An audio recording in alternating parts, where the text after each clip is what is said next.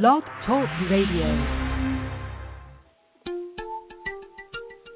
Welcome to Chicago's Legal Latte, a series of podcasts brought to you by Lavelle Law Limited. Throughout this series, the attorneys from Lavelle Law will share their answers to questions about a variety of topics for individuals and small businesses. To participate in today's discussion, you can email us at podcast at lavellelaw.com. Time once again for another edition here of Chicago's Legal Latte. Hi, everybody. This is uh, Jim Mitchell, and really looking forward to today's discussion for several reasons. Uh, first, I'll be joined by Lavelle Law attorney and partner Ted McGinn, which always means we'll have a uh, very informative and useful discussion.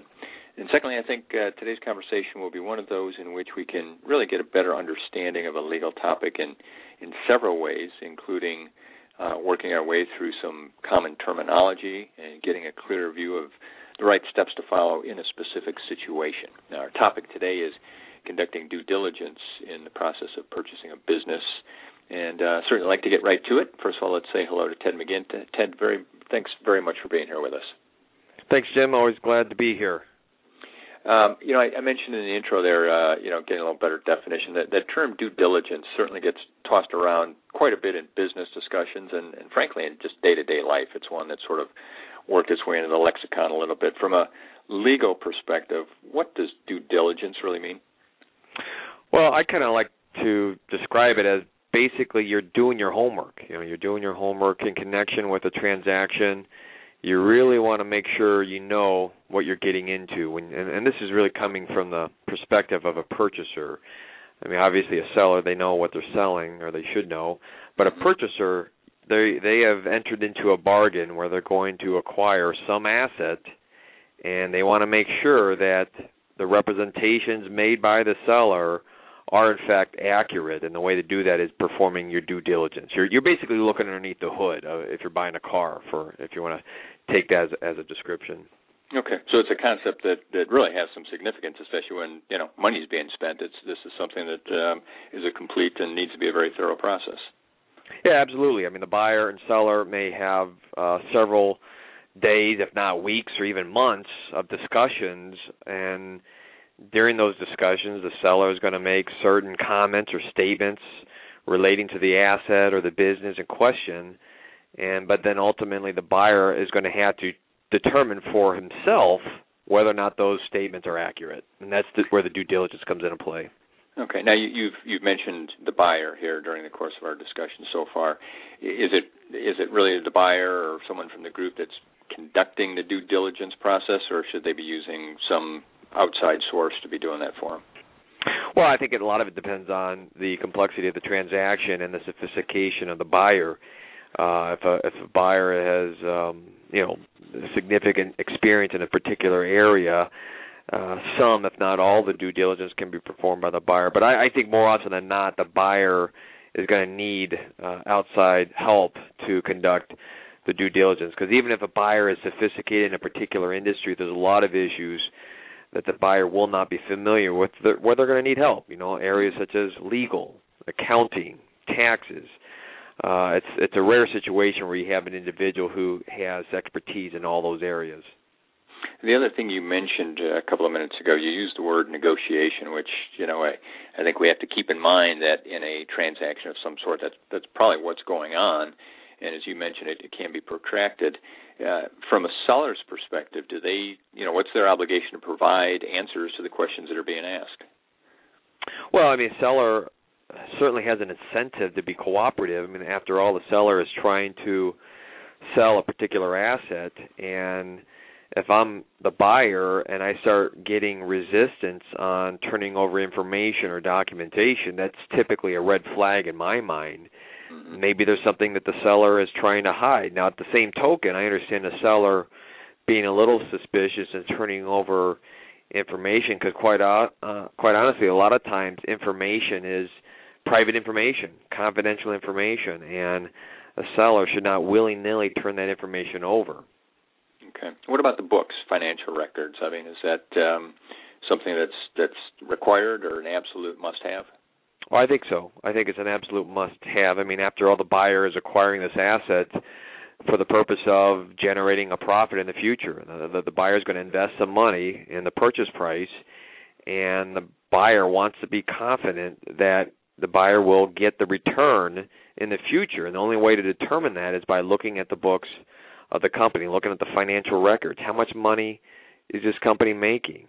Uh, what are the expenses? You know, maybe the company, uh, you know, maybe maybe the you know there's a possibility that a seller could try to I don't want to say manipulate, but uh, but run the books in a certain way where it looks like it's making more money than what it really is. So the way to to really figure that out, you got to get into the nuts and bolts of the of the financial records to determine really how much money will this business generate in the future.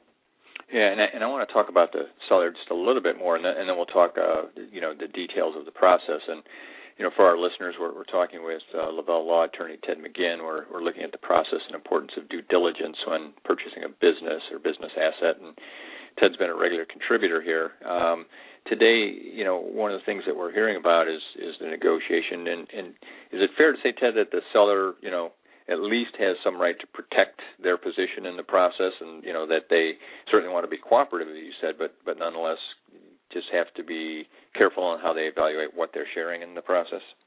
Yeah, definitely, definitely. Because when you're in the due diligence phase, there really is no guarantee that you're going to have a deal. I mean, at this juncture, you've talked to the buyer, you've reached kind of a what they call meeting of the minds as to the price, but until you actually have a closing and the money is paid, there's no guarantee you're going to have a deal. So if you're the seller, you want to you know you want to be sure that in the event this deal does not take place that you don't turn over any sort of trade secret information to to the buyer that could be used against you. And the way to protect yourself is you make sure that the buyer executes a confidentiality agreement before you start releasing any private or, or confidential information. Okay, now let's let's go through the process a little bit. Um, maybe give us just a quick list. You, you, mentioned earlier, you know, taxes and some other issues. Give, give, me a list of the things that would be considered, and then maybe we'll go back and go into detail on a couple of those. Well, if you're the buyer, I mean, what I always do is I will I have like I'll create a list, a checklist, I guess, of the items that I want the seller to turn over to me, and that's going to include tax returns, financial statements, employment tax returns, payroll records, uh, balance sheets, uh, profit and loss, all those statements, and that's going to come from the seller. But in addition, as a buyer, you also want to conduct your independent due diligence. And what I mean by that is go out there and conduct a UCC lien search, conduct a federal tax lien search, go out there and try to do a judgment lien search. Uh, you know, you can't necessarily assume that the seller is going to be truthful in, in what they turn over to you. I mean, after all, the seller is trying to sell an asset, and they may try to, you know, position themselves in the most favorable light. So it's important that you go out there and do your own independent research as well. Yeah, and t- tell me about taxes and, and, and other tax liens and other types of liens that might be out there. How that, how that would impact. I mean, those need to be resolved before a deal would get done. Yeah, well, uh, if you're buying the stock, you know when that transaction closes whatever the current situation is with that particular company if they owe taxes to the IRS or the state of Illinois or any other taxing body and you bought that corporation well then after the sale is over with that corporation is still liable. So you're going to have to deal with that problem in the future. Mm-hmm. The same token if you're buying the assets you know you may you know the the people may jump to the conclusion that well you're just buying the assets. You didn't buy the corporation so therefore you know you just bought the asset and that's it. But but here's the catch. Typically the IRS or the Department of Revenue or other taxing bodies will file a tax lien when the taxpayer is delinquent in those liabilities. And what that tax lien does it encumbers the asset in question. So getting back to our example, if you're buying the assets and you're thinking, okay, I, I don't need to worry about the seller and whatever liabilities the seller has because I'm just buying the assets. Well, if that asset is subject to a tax lien, surprise, surprise, you just bought an asset that is encumbered and you're going to have to deal with that taxing body. And I guess uh, something similar would exist. You ought to be checking in terms of any pending or ongoing litigation that the the company might be involved with. Uh, definitely, definitely. I mean, if you're like if you're buying the corporation, you're buying the shares of stock, whatever litigation that company may be currently involved in, it's going to be a piece of litigation that you're going to have to deal with post closing. Just because the seller sells the stock to you, that doesn't necessarily mean that litigation is over with. Uh, if there is a dispute with that company and one of its vendors or any other party you if you're not you may be buying into a piece of litigation which you don't want to deal with. At the same token, if you're buying assets and there's a judgment against the seller and that judgment has been filed, that also can create a lien on those assets. So it's the same concept with the tax lien. If there's a judgment lien there, you may buy an asset that is encumbered and therefore you have to ultimately deal with that judgment creditor. Okay, so it sounds you know the other thing that comes to mind then is if if the uh, company holds leases, uh, if it's a party to leases in in any way, shape, or form for for real estate or equipment, then uh, I suppose all of those uh, the content of those should be carefully reviewed because you'll be absorbing those as the buyer as well, right? Yeah. Well, if you're buying uh, the corporation uh, whatever contractual obligation that corporation is a party to, well, then that is going to be a contractual obligation that you, as the purchaser, will ultimately have to deal with in the future. So, if you're buying the corporation and that corporation executed a commercial lease a couple of months earlier, and that may be a five year lease, well, then that's going to be the buyer's obligation over the course of five years. So, you want to look at that lease, make sure you understand what those lease obligations are uh, because quite a lot of times a lease obligation, a monthly payment, is one of the biggest monthly expenses that a company has, and especially in this economy, there's a lot of leverage that tenants do have, and it, you know it, it it would be a good way to maximize the profitability of the company if you could use that leverage and out there negotiating a, a better lease. But if you're already stuck in a long-term lease, it may be too late, and therefore you need to factor that into your business model uh, before you uh, close that deal. And are there certain unique characteristics or considerations for any industry that um, requires some form of licensing or certification, uh, you know, to, to actually operate within a state or in some other jurisdiction?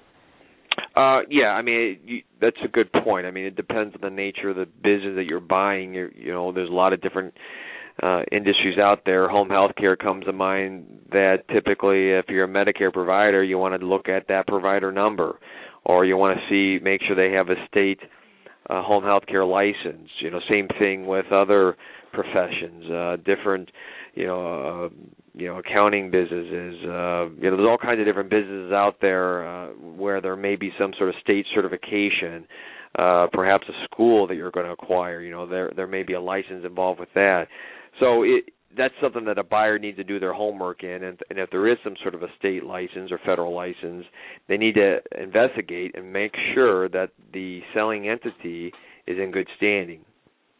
And and we've got just about a minute left here. So you you mentioned uh, the process. You know if you're looking to make a enter into a transaction it really sounds like you need to give yourself some time. This is going to take months at a minimum. And if you're planning on you know a business operation or the income from it or something this this probably isn't going to happen very quickly and you should be aware of that. Well yeah it, it you know a big factor is what is the size of this acquisition? If this is a big purchase for you you need to be willing to invest some time and money to make sure you're getting what you're bargained for. Um you know like i said if it's a smaller purchase maybe you don't feel the need to uh, do as much due diligence. You don't want to invest the time simply because it's not that big of a deal. So it's kind of a cost benefit analysis. All right. Well, unfortunately, uh, we could go on for a while here, but uh, time is up. I want to thank Ted McGinn for being with us. Always a great conversation when he is here, and we certainly appreciate all of you listening. Uh, next week, we're going to continue in the business arena. We'll talk about unemployment claims. Uh, best to understand that process, so uh, business owners may want to certainly be available to listen to that. Thanks so much for being here. Thank you for joining us for this edition of Chicago's Legal Latte. If you have any questions or topics for a future episode, please call Lavelle Law Limited at 847 705 7555 or email us at podcast at lavellelaw.com.